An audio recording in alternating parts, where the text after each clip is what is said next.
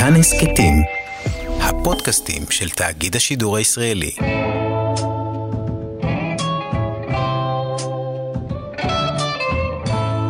שלום יונתן קוטנר. שלום ניר גורלי. אנחנו בפרק שמונה כבר של יומן הצפייה, סמוך על סול, והפרק הזה נקרא ריקו. ריקו. אני, אני אוהב את זה שכאילו השם ריקו... זה ישר, היה, לפני כמה פרקים היה נאצ'ו, נכון? אני לא טועה. נכון, כן, היה נאצ'ו. זה כאילו גורם לך לחשוב שזה שם של איזה מישהו, אבל זה לא המקרה. אה, אז זהו, בוא אני אגיד לך, כצופה של סופרנוס, אז הכרתי את המילה ריקו, ומה שאני אהבתי בשם הזה, שזה אוטומטית זורק אותך לעולם התחתון ולמאפיה, וזה לא נורא מופרך שבתוכנית טלוויזיה שמחוברת לעולם הקרטל ולאנשים כמו גס פרינק ומייק, וזה יהיה משהו כזה, וזה נורא מצחיק. שבסוף החוק המאפיה הזה הולך לבית אבות. נכון, נכון, כן, לגמרי, לגמרי. זה פשוט חוש הומור אדיר של היקום הזה, של בית הסקונסול. כן, זה כאילו יש לך איזה מין הטעיה כפולה כזאת, גם בזה שאתה חושב, אתה יכול לטעות ולחשוב שזה פשוט שם של דמות בסדרה, ואם אתה עושה את הקישור, אז אתה יכול לטעות ולחשוב שזה קשור לעלילות הסמים, ולא לעלילות העריכת דין. נכון, ועוד איזה, כאילו, הבית אבות מכל המקומות. כן, לגמרי, לגמרי. כן, אתה יודע, זה מצחיק, סליחה שאני ככה מפליג לשיחות, זה לא יהיו כאן ספוילרים, אבל זה שיחות סיכום במרכאות, זה מצחיק שאנחנו אוהבים את הסדרה הזו על זה ש... זו סדרת עורכי דין, שזה כאילו אמור קצת להגיד שזה, שזה קצת כאילו פחות מרגש מסדרת סמים, אבל זה אפילו לא סתם, זה, זה לא סתם עולם של עורכי דין, זה, זה, עיקר העלילה כפי שאנחנו פוגשים אותה בפרק הזה, זה עורכי דין שמתעסקים ב... תביעת, בתביעה ייצוגית נגד, נגד בית אבות. כאילו כמה לא סקסי, כמה לא סקסי אתה יכול להיות בפיץ' שלך, על מה הסדרה הזאת הולכת להיות, לעומת כמה שזה באמת סקסי ומרגש ומרתק ומותח. אבל באמת אגב, חלק מהסיבה שזה מרגש ומותח וכן הלאה, זה בגלל איך שזה מחובר לשאלות המוסריות של הדמויות ולקשר בין אה, אה, ג'ימי לצ'אק. זאת אומרת, נכון. זה לא מופיע מחוץ לקונטקסט, זה גם במיוחד בהתחשב בפתיחה של הפרק, שאני מתאר עצמי שמיד מדבר עליו. כן. אה, זאת אומרת, כל ההתעסקות הזאת, הרי, הרי התחושה הכללית בפרק הזה, לדעתי, זה מין שיש פה איזשהו רגע של התקרבות בין שני האחים. כן, אה, לגמרי. ורגע שבו צ'אק גם גאה בג'ימי על זה שהוא מנצל את הכישורים שלו למשהו טוב, אה, אולי בצורה מרומזת, אבל obviously יש שם יותר גאווה אפילו ממה שאנחנו ראינו בסצנת פתיחה. אה, אז רגע, בוא, בוא נתחיל, כן, בוא נתחיל אוקיי, מהסצנת כן, פתיחה, כן, כי... בוא נתחיל מהסצנת פתיחה, כי גם... הכחול. הפלשבק הכחול שלה לפני שבועיים, אבל גם על העניין של הגאווה יש לי מה להגיד, אני לא בטוח שהוא כל כך גאה בו, אבל נדבר על זה בהמשך. כן, כן, הכל מורכב. You got a second? I'm not really. I'm just take two seconds, I promise. All right. What's this?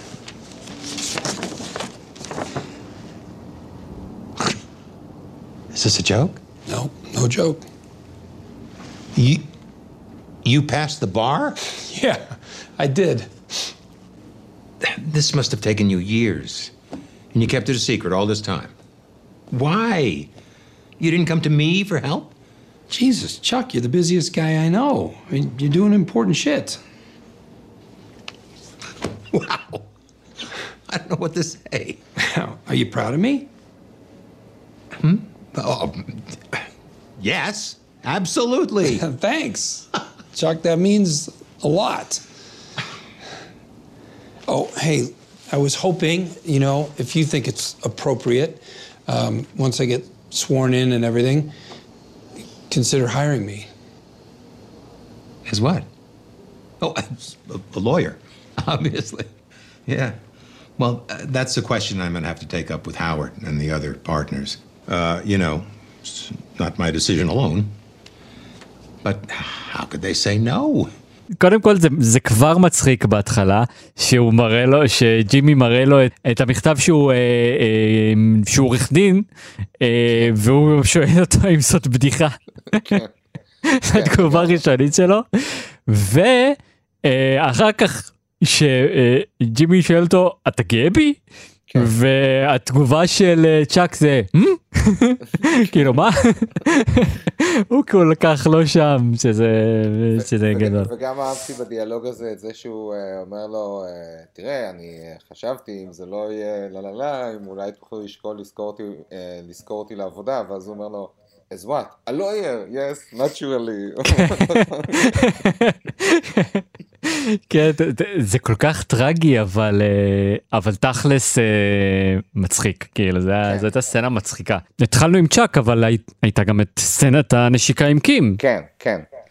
שזה גם איזושהי עליית מדרגה בהיכרות שלנו עם הזוג הזה. נכון, נכון. גם, גם כאילו אני, אני קצת, אני, אני לפחות הסאבטקסט שאני הבנתי מזה, אז הרי בעצם יש פה כנראה תקופה ארוכה שבה אה, ג'ימי אה, אה, אה, עבד על הסמכה שלו ללשכה, על לימודים וכן הלאה, אה, בזמן שצ'אק לא יודע את זה, mm-hmm. כנראה שקים את הסוג של השותפה שלו לסוד, כי הרי הוא בא אליה כדי שתפתח את המ... נכון. וכנראה מאוד מתרגשת מזה בשבילו גם. בוודאות. ואז אתה, אתה מרגיש קצת את זה שיש פה איזושהי היסטוריה, זאת אומרת, כנראה, אני, אני, איך שאני קצת מבין את זה, זה כאילו, כנראה זה היה התקופה שהם הכירו, והפעם הראשונה שהם היו בקשר, ונראה mm-hmm. לי שהם נפרדו באיזשהו שלב, ובהווה של הסדרה זה נראה לי לא כל כך ברור מה קורה איתם, זה כזה לפה ולשם כזה. נכון, בהווה של הסדרה יש ביניהם איזשהו פלירטוט, אבל הם, הם לא ממש ביחד, הם לא זוג, וכנראה שזה ככה היה גם לפני, אבל שוב, אנחנו לא יודעים הרבה בשלב הזה, אני לא זוכר הרבה גם בלי קשר מה היה שם, ואני מקווה בצפייה השנייה להשלים את הפערים האלה, אבל כן, אנחנו רואים אותם ביחד, ואז אנחנו רואים אותו עם צ'אק, ומערכות היחסים נורא מסתדרות לנו, קודם קים, אחר כך צ'אק, ואז בסוף האוורד, שבעצם אנחנו לא שומעים את זה, אבל הוא בעצם מבשר, אנחנו מבינים את זה, הוא מבשר לג'ימי שזה לא יקרה, שהחלום שלו לעבוד ב-איי ג'יי ג'י אם, כמו שהוא אמר, יישקל שנית בעוד חצי שנה. כן. עכשיו, יש לי שאלה, ואני לא מנסה להגן על האוורד פה, אבל א', יכול להיות שהסיבה שהם לא רוצים לקחת אותו קשור לזה שיש לו רקורד, קרימינל רקורד? אתה, אתה, אתה מעלה פה שאלה טובה, אנחנו נשאיר אותה פתוחה, וכמו שאנחנו עושים, אם אתם עוקבים אחרי הפודקאסט שלנו מדי שבוע, אז בסוף הפרק אנחנו מדברים אה, אה, מפרספקטיבה של חמש עונות, אז אני אתן לך תשובה. תשובה יותר ברורה. ושאלה שתיים, כן? זה האם בעצם אה, זו הייתה החלטה של האוורד, או שהוא בא בתור עושה דברו המנומס של צ'אק? אז נשאיר גם את זה פתוח, ברשותך. כן, כן, לגמרי. אני רק אומר, זה מה שעולה לי כשאני ראיתי את התנה הזו.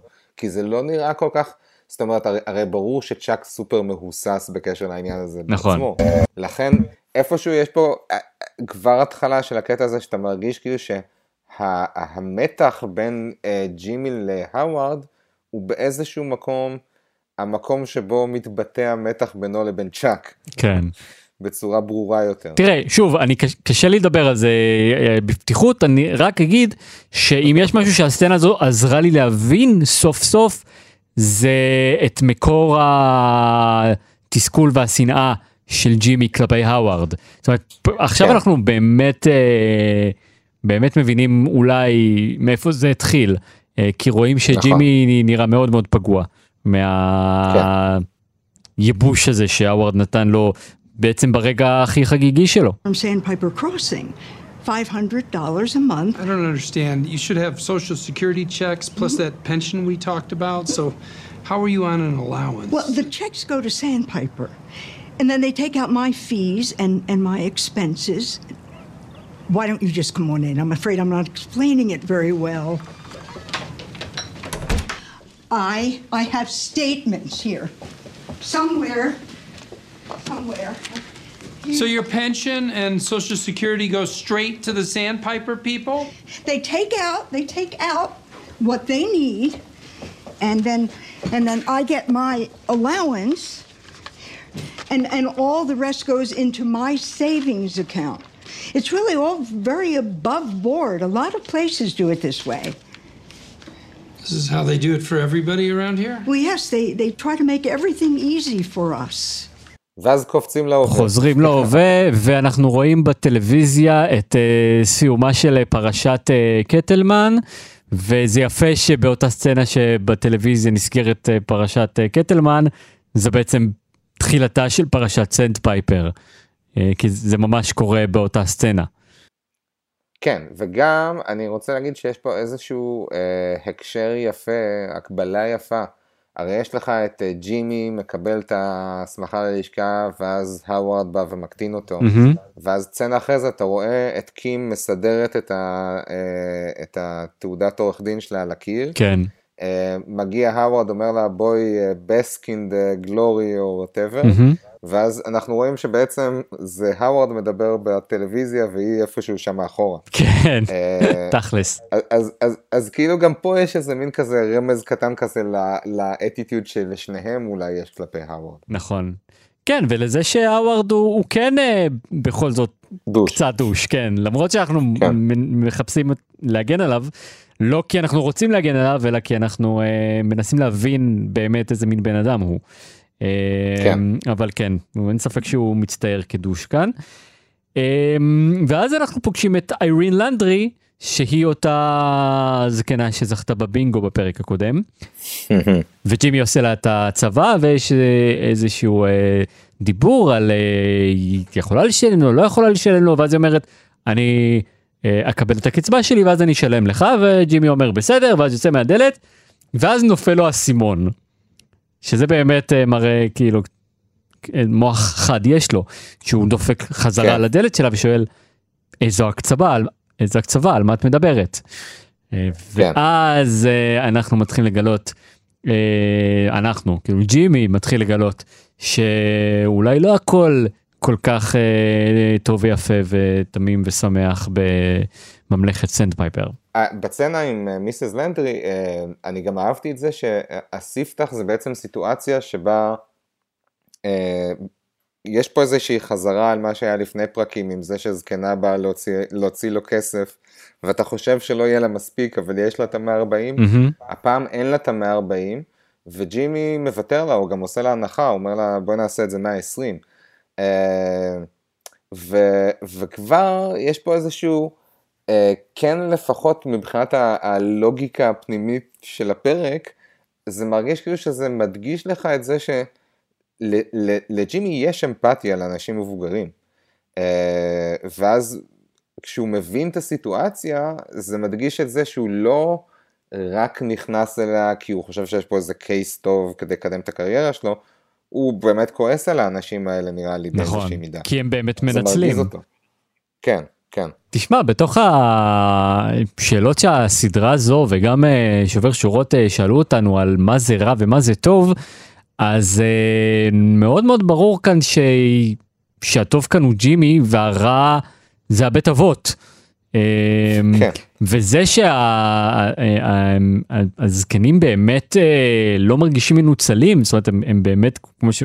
שאומר אחר כך עורך דין שווייקארט, הם נורא שמחים, וכל המשובים חיוביים, כן, זה לא אומר שלא דופקים אותם, וג'ימי רואה שדופקים אותם,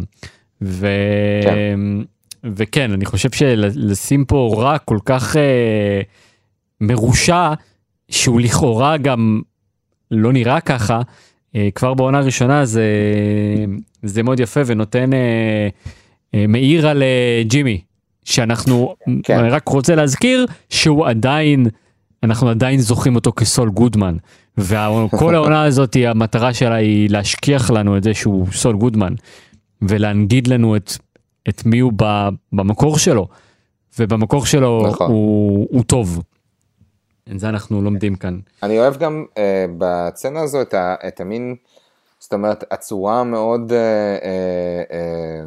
uh, ויזואלית וקומית, שהדבר הזה מתפתח, סליחה, אני מתכוון בכל, זה, זה לאורך כמה צנות, אבל אני אומר גם זה שהוא חוזר אחרי זה סנד פייפר, ואתה רואה שהם גורסים את הניירות, ואז כאילו הפרק בעצם משתמש בצחוקים של זה שהוא הולך וכותב את המכתב הזה בשירותים. נכון.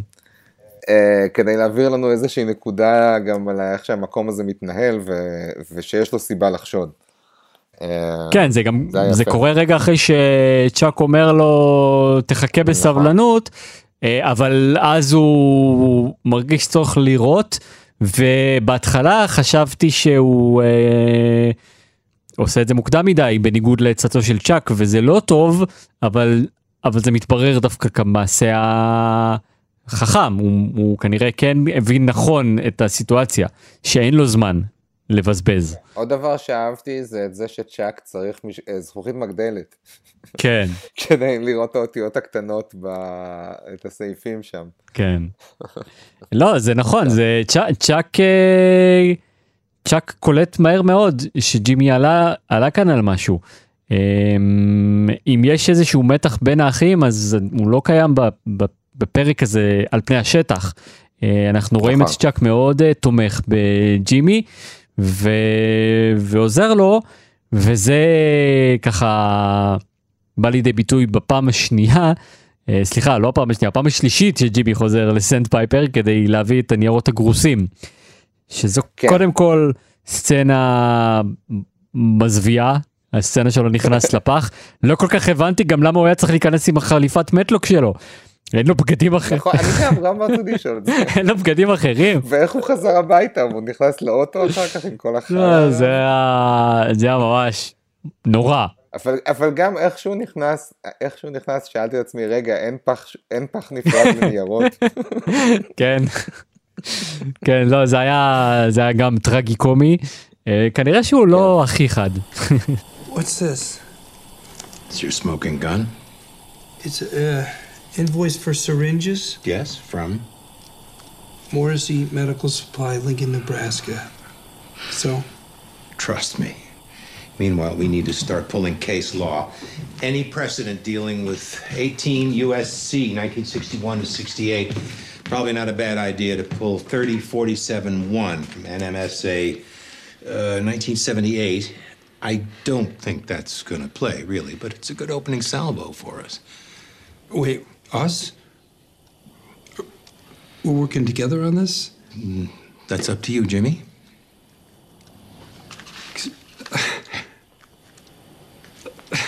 Oh. All right. Yeah, all right. All right. Let's get to work. אז ג'ימי חוזר ל...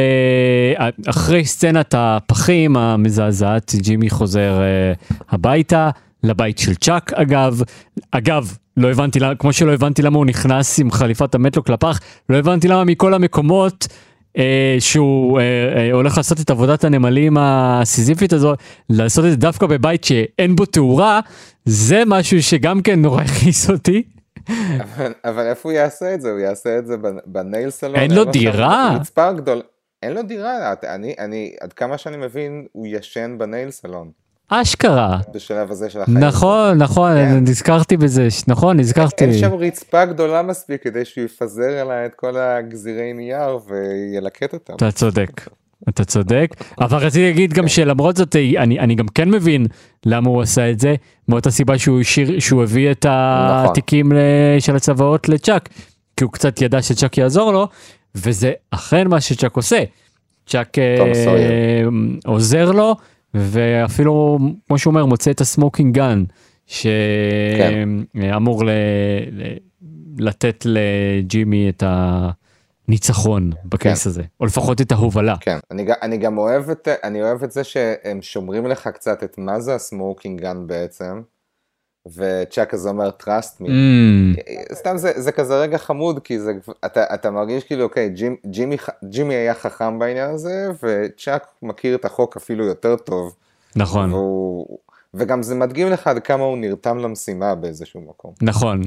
נכון, וגם כן, נכון, צ'אק הוא כנראה עורך דין יותר טוב מג'ימי. לג'ימי יש חושים מאוד חדים, אבל... אבל צ'אק הוא האוריג'ינל סליפינג ג'ימי, ואנחנו כבר לומדים את זה בפרק הזה, וזה באמת מעניין שהוא אומר זה הסמוקינג גן, אנחנו חושבים שאנחנו מבינים איך סנדפייפר דפקו אותם, אבל אנחנו עדיין לא מבינים איך ג'ימי יכול לדפוק את סנדפייפר, וזה בא לידי ביטוי כשעורך דין של סנדפייפר, ריצ'רד שווייקארט, נכנס לתמונה. בהתחלה בשיחת טלפון שבה הוא קצת מזלזל בג'ימי, ואז כשג'ימי מפקסס לו את הסמוקינג גן, אנחנו רואים איך הפרצוף משתנה של ריצ'רד, והם באים לפגישה עם צ'אק וג'ימי, וזה בכלל מאוד מעניין איך הכל, איך העניינים משתלשלים שם. כן, כן. קודם כל, כי כש... כשאתה יודע שהעורך דין מהצד השני בא ואומר לך, אנחנו מקבלים את זה ש...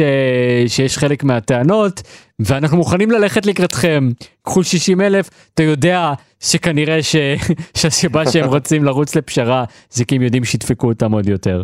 וגם אני, אני חושב שדווקא אחד באמת הדברים היפים בצנה הזו, זה זה שהרי צ'אק שותק לכל אורך השיחה, בין היתר כי הוא מפוחד, אה, כי הוא בחרדה, ג'ימי מנהל את כל השיחה, צ'אק שותק, ו, ו, ואז ברגע שהוא אומר לו את ה-עשרים מיליון, אה, זה כאילו פתאום השתיקה שלו במשך הצנה הפכה להיות כלי.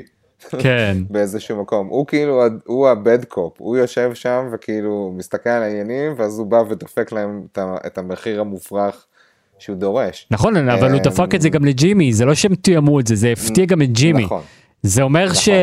אני חושב שזה אומר שזה היה איזשהו אילתור, שהוא באמת ישב שם בכל הפגישה הזאת, משותק, כי אכן יש שם חרדה חברתית, אבל משהו העיר אותו, משהו הדליק אצלו את הניצוץ, ואז הוא יצא עם ה-עשרים מיליון, ו... אבל הוא גם מסביר את זה. כן. הוא אומר שנים עשר סניפים, זה, זה משהו שזה, הוא, אני, וגם נראה לי שהוא קלט את מה שאמרת, זה שהם מציעים מאה אלף בכל כך קלות, כן. זה, זה, זה רמז לזה שיש פה סיפור הרבה יותר חמור מזה שכאילו, שמודעים אליו. נכון, ורק נסביר שהריקו, כשם הפרק, וגם כאיום על uh, סנדפייפר, זה בעצם חוק פדרלי שנועד להילחם בעולם התחתון, ו... כן, בפשע מאורגן. בפשע מאורגן, סליחה, נכון, ובעצם זה שהפשע הזה, אפילו שזה לא פשע מפיונרי, נעס... מתחיל בארץ אחת ומסתיים בארץ אחרת, יש בזה כדי לערב את החוק הפדרלי ולהפוך את זה לפשע ריקו, וזה מה שהופך את התביעה הזו לכל כך מסוכנת כן, עבור כן, סנדפייפר. בדיוק. אבל, yes. אבל בכלל לא, לא הזכרנו את זה ש, שצ'אק היה זה שהציע לג'ימי שהם יעבדו על זה ביחד. נכון, ו... נכון. וג'ימי נורא מתלהב זה מזה. זה מתקשר לעניין הגאווה. כן. כן. עכשיו, אתה אומר גאווה, ויכול להיות שיש בזה משהו, לדעתי יש פה גם קנאת אחים, ואני חושב שברגע נכון. ש... אפילו, אפילו ג'ימי, כשהוא, כשהוא מציג לזה, בהתחלה אומר, I got lucky. זאת אומרת, הוא לא, כן. הוא לא לקח על זה, הוא, הוא לא לקח על זה את הקרדיט של, בוא, תראה איך שיחקתי אותה. הוא אומר, I got lucky. ואני חושב שצ'אק מאוד מקנה בו, בדבר הזה, ורוצה חלק מה... הוא רוצה לקחת בזה חלק. עכשיו, זה לכאורה לקחת בזה חלק, אבל... וזה בולט ככל, יותר, ככל שיותר ויותר מתקדם הפרק והם עובדים על זה ביחד, הוא גם קצת משתלט. כן, רואים את זה. כן. באיזשהו שלב זה צ'אק זה שלא מפסיק לעבוד, וג'ימי ששוכב על הספה. וזה צ'אק שמחלק הוראות, וג'ימי שעושה את מה שצ'אק אומר לו לעשות. ג'ימי, ג'ימי הולך לאסוף את הלקוחות במול, כדי... בדיוק. שזה הקלאס אקשן, בזמן שהוא עובר על, ה, על המסמכים. בדיוק, נכון, כן. זה, זה, זה בסוף, כן. זה, זה, זה, זה, זה, בשלב הזה זו כמעט התביעה של, של צ'אק. עכשיו, באמת אנחנו עדיין לא יודעים איך זה יתפתח, אנחנו רואים שיש לזה השפעה חיובית על צ'אק, כי זה באמת מסתיים בזה שצ'אק יוצא לאוטו, להביא מסמכים, והוא בכלל לא שם לב שהוא יצא החוץ, אני לא חושב שהוא מרוכז. אבל זה נחמד באמת בשביל צ'אק, אבל אני חושב שבשביל ג'ימי זה לכאורה נחמד, אני חושב שג'ימי נהנה מזה, כי ג'ימי צריך את הערכה שלך שלו, אבל צ'אק הוא, הוא לא כמו שהוא נראה, אני חושד. כן, נכון, אני מסכים עם זה, אבל אני, אני גם חושב שיש פה, אתה יודע, יש פה לכל אורך היחסים ביניהם, אתה מרגיש משני הצדדים את הדואליות הזאת, כי יש איזושהי רמה מסוימת של אכפתיות, שכן קיימת שם באופן כנה.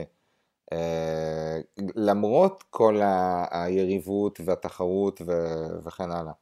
Uh, ו- ואני חושב שבאמת זה איזשהו איזון יפה שהסדרה הזו יוצרת, uh, שאגב זה מחבר אותי גם לעניין דמות השבוע, אבל לא דיברנו על מייק עדיין. כן. Uh, אז אני אומר, אני, אני, טוב, אני רק, אני, אני כבר קופץ לסדר. יאללה, לא, תן, אני... תן את דמות השבוע. דמות השבוע שלי זה, זה, זה צ'אק, כי אני, אני חושב שדווקא פה, בדיוק בנואנסים העדינים האלה, אתה יודע, זה שהוא רואה אותו ושם לו קרית מתחת לראש, את ג'ימי כשהוא נרדם על הרצפה, יש פה, אתה, אתה, ומצד שני גם יש את כל ההשפלה, את הזה שהוא, אתה יודע, את ה- is this a joke, את זה שהוא uh, באמת משתלט על העניינים ומחלק, הופך אותו בעצם עוד פעם לגופר שלו, שרץ להביא מסמכים מכל המקומות, וזה שהוא עושה את העבודה החשובה. כן. יש, הדואליות הזאת, ובו זמנית גם זה שהסדרה גם יצרה לך כבר איזושהי אמפתיה עם צ'אק, כי אתה יודע שעובר עליו משהו מאוד קשה, כן. גם אם זה נפשי וגם אם לא, זאת אומרת, יש בזה משהו נורא יפה בעיניי, אני, אני אוהב את זה שאני גם אוהב אותו וגם שונא אותו בו זמנית, כן. ולכן הוא דמות השבוע שלי. I want to know what I should do with this. I've been carrying it around for weeks, like holding on to it. Every place I put it feels wrong. I thought about putting it in the collection plate, but that seemed, I don't know. Look, with Maddie gone, I've expenses, and the death benefit helped, but what I want to ask you is, can I spend this? Stace, if this money helps you and Kaylee, if it does a single good thing in this world, then you spend every penny. It's a relief. It'll help a lot. Of course, it's only a drop in the bucket.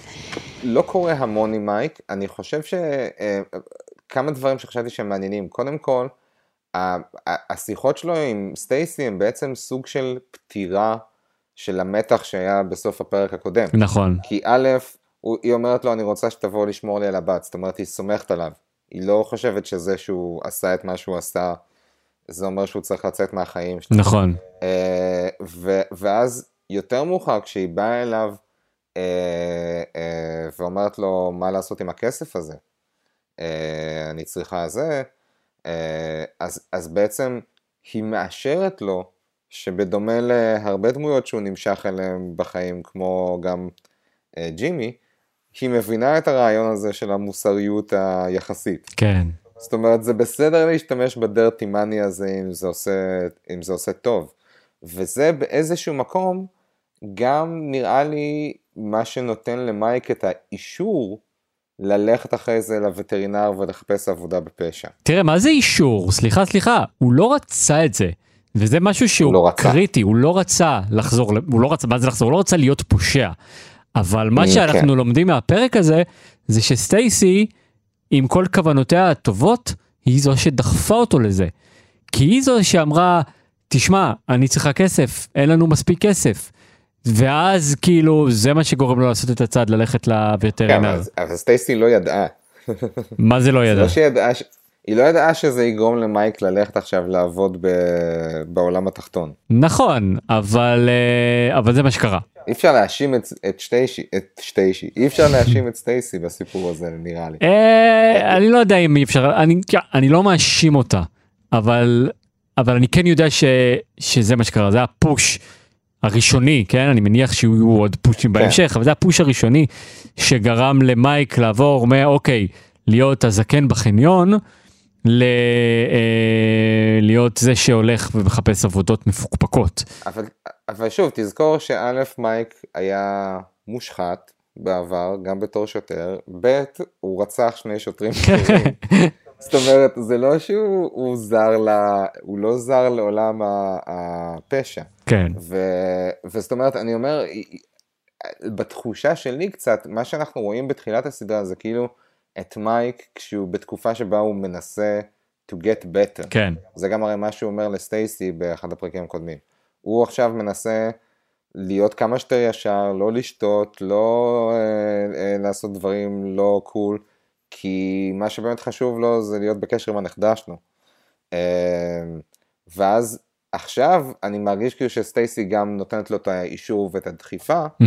אה, בעצם להיות בן אדם אה, אפור מוסרית כמו שהוא רוצה להיות. נכון. אה, אבל, אבל הוא, הוא היה שם כנראה תמיד לא. באיזשהו מקום. קודם כל אני, אני, אני חולק על הרוצה להיות, אני לא חושב שהוא רוצה להיות, אה, אבל ככל שאתה מדבר אתה גורם להיות יותר לחשוב שכן סטייסי אשמה, ולא רק בגלל שהיא ידעה, שמייק הוא מפוקפק מוסרית, ושהוא היה שיותר מושחת, ושהוא לקח כסף, ושהוא אמר לה לפעמים, בשביל, בשביל, במקרים מסוימים זה בסדר לקחת ולהשתמש בכסף הזה.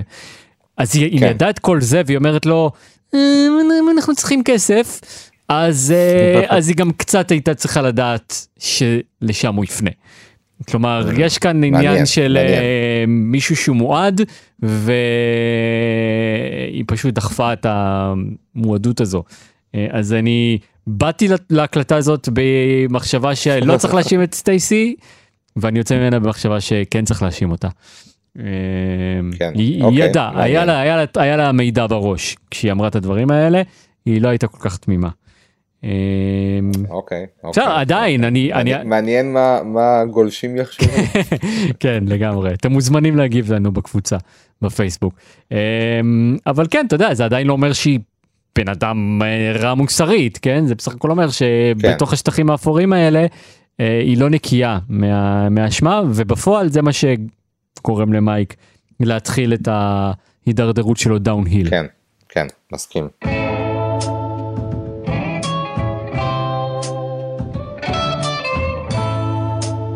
דיברנו על, דיברנו על דמות השבוע, רפרנס, לא מצאנו, אתם מוזמנים אה, לתת לנו גם כן בעמוד הפייסבוק אה, מקום לדבר בו על סמוך על סול, אה, הסתרפונה והגיוונה, ותמצאו רפרנס כי אנחנו לא מצאנו משהו אה, מספיק טוב, אה, אבל בואו נזמין לחדר את הקטור, ובואו נדבר קצת ספוילרים. מרגע זה, אם לא צפיתם בכל העונה או בכל הסדרה, אתם מוזמנים לסגור ולחכות לפרק הבא. אבל אם כן צפיתם, אז אתם כבר יודעים שיש תשובה לשאלה ששאלנו בתחילת הפרק. יש לכם זיכרון גרוע כמוני. אתה שאלת את זה באמת כאילו, או שזה היה רמה להנחתה? ברור. שאלתי את זה חצי באמת. ברור שזה לא האוורד השם, ברור שזה מייק. זאת עריכה שגורמת לנו... צ'אק, צ'אק. סליחה. מייק זה... מייק זה זקן השני. סליחה, סליחה, כן. כן. טוב, עכשיו אני גם לא יכול לערוך את זה החוצה. לא נורא, זה מצחיק. כן. ברור שזה צ'אק. ערכו את זה בצורה כזו שאנחנו נחשוב שצ'אק אומר לו, כן, אני אבדוק עם השותפים, ואז בא אחד השותפים ואומר לו, תשמע, אתה לא יכול לעבוד אצלנו, אבל בסוף העונה אנחנו מבינים את מה שידענו, את מה שלא ידענו, שזה yep. צ'אק עומד מאחורי החסימה ש-איי ג'יי ג'י אם נותנת ל... לג'ימי.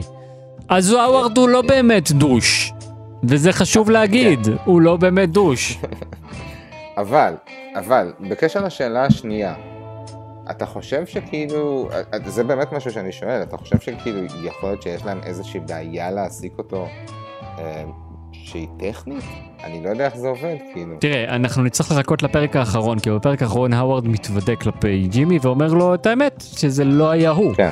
אה, ואז כן. אני, אולי נלמד קצת יותר, אבל אני לא חושב שזו בעיה טכנית. אה, כן. וגם אם יש שם אבל, עניין אבל... טכני אז הוא תירוץ, כי אנחנו יודעים הרי כן. כבר מה הבעיה האמיתית, והבעיה האמיתית היא שצ'אק לא מסוגל לחשוב על ג'ימי ב- ב- במקצוע שלו. זאת אומרת, זה מבחינתו לגמרי. אלבון לא נורמלי, אה, וזה כן. הכל נובע מכינה. אגב, כינה אנחנו נלמד בהמשך למה צ'אק מקנה בג'ימי, אבל זה זה לגמרי צ'אק וממניעים מאוד של מלחמת אחים. אין בזה משהו מקצועי, ברצון לחסום את uh, ג'ימי. אבל זה גם מעניין, כי כאילו אני, אני, uh, אני מרגיש כאילו שלכל אורך הסדרה, באמת אתה, אתה מרגיש שבאיזשהו מקום הווארד הוא באופן קבוע השעיר לעזאזל שסופג את הטינה שיש לג'ימי כלפי צ'אק. זאת אומרת, הוא לא יכול לבטא את זה, האחים עצמם לא יכולים לבטא את זה אחד מול השני. כן. והווארד הוא איכשהו זה שכאילו הוא אה, משמש בתור הפרוקסי של שניהם, כן. כדי לבטא גם את, ה, את החוסר האהבה שלהם. נכון, נכון. אה, ובאמת פה זה, פה זה איפשהו, זה, זה השורש של הסיפור הזה. ואתה יודע מה, בעונות הבאות, זה במיוחד אחרי המוות של צ'אק, אז הווארד הופך להיות אפילו לדמות אה, טרגית. אה, כן. וזה חלק מהטרגדיה.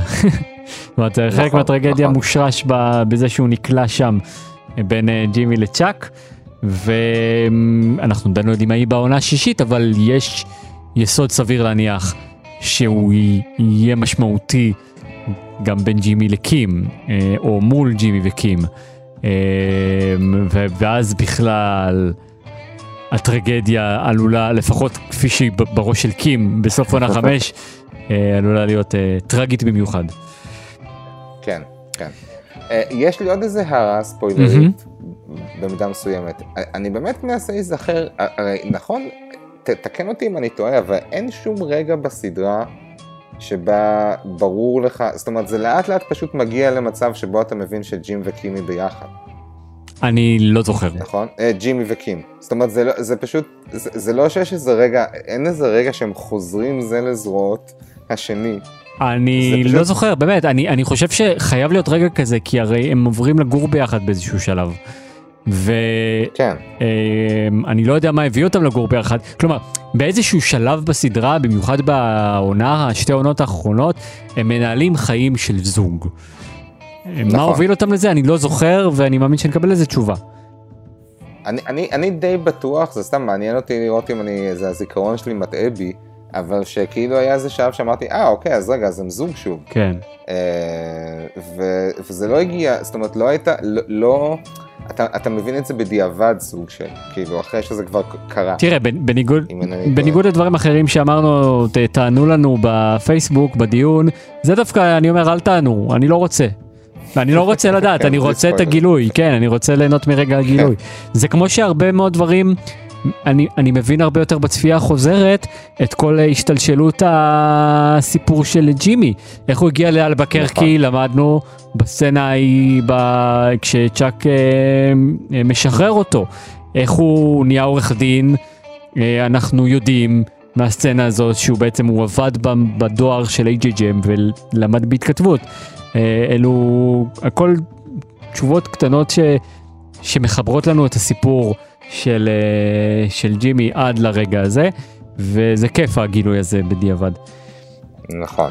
רק ככה נזכיר במסגרת החוכמה בדיעבד, שמאוד הפתיע אותי, ואני מניח שגם אותך לראות את ריצ'רד שווייקהרט מופיע. נכון. כי אני לגמרי לא זכרתי שהוא היה עורך דין של סנדפייפר, וגם אין לי שום זיכרון איך זה נגמר, או אם זה נגמר בכלל, כי הסנדפייפר הוא למעשה לא הסתיים, הסיפור של התביעה הזו, וגם איך קים התחילה לעבוד איתו, כלומר, מה היה שם? אז, אז כן, התייעצתי עם יניב בריק, והוא נתן לי את התשובה, אני, אני באמת חושב שזה לא כזה מעניין, זאת אומרת, אנחנו נלמד את זה, אבל זה כן היה מפתיע לראות אותו כבר כאן. כן, נכון, נכון. אגב, אתה יודע מה? אני זכרתי שלג'ימי יש איזשהו ביף עם ריצ'רד, הוא עוקץ אותו כל הזמן, ויכול להיות שזה שורש הביף, אם כבר. טוב, אז אנחנו נסכם כאן את הפרק הזה, פרק שמונה של עונה ראשונה בסמוך על סול. נגיד תודה לאדמיני קבוצת מקום לדבר בו על סמוך על סול, מורן צימרמן ויניב בריק. תודה מורן ויניב. שגם לוחשים באוזני לפני ההקלטה של הפרק. וזהו, כל הפרקים שלנו נמצאים באתר וביישומון כאן ובכל יישומוני הסקטים. כל שבוע אנחנו מעלים פרק חדש, לפחות עד סוף עונה שנייה. אחר כך אנחנו חוזרים, אחר כך אנחנו מזמינים אתכם להזין לפרקים שכבר הקלטנו מעונה שלישית והלאה. תודה רבה שהזנתם, תודה רבה יונתן, תודה. אני ניפגש שבוע הבא, יאללה ביי.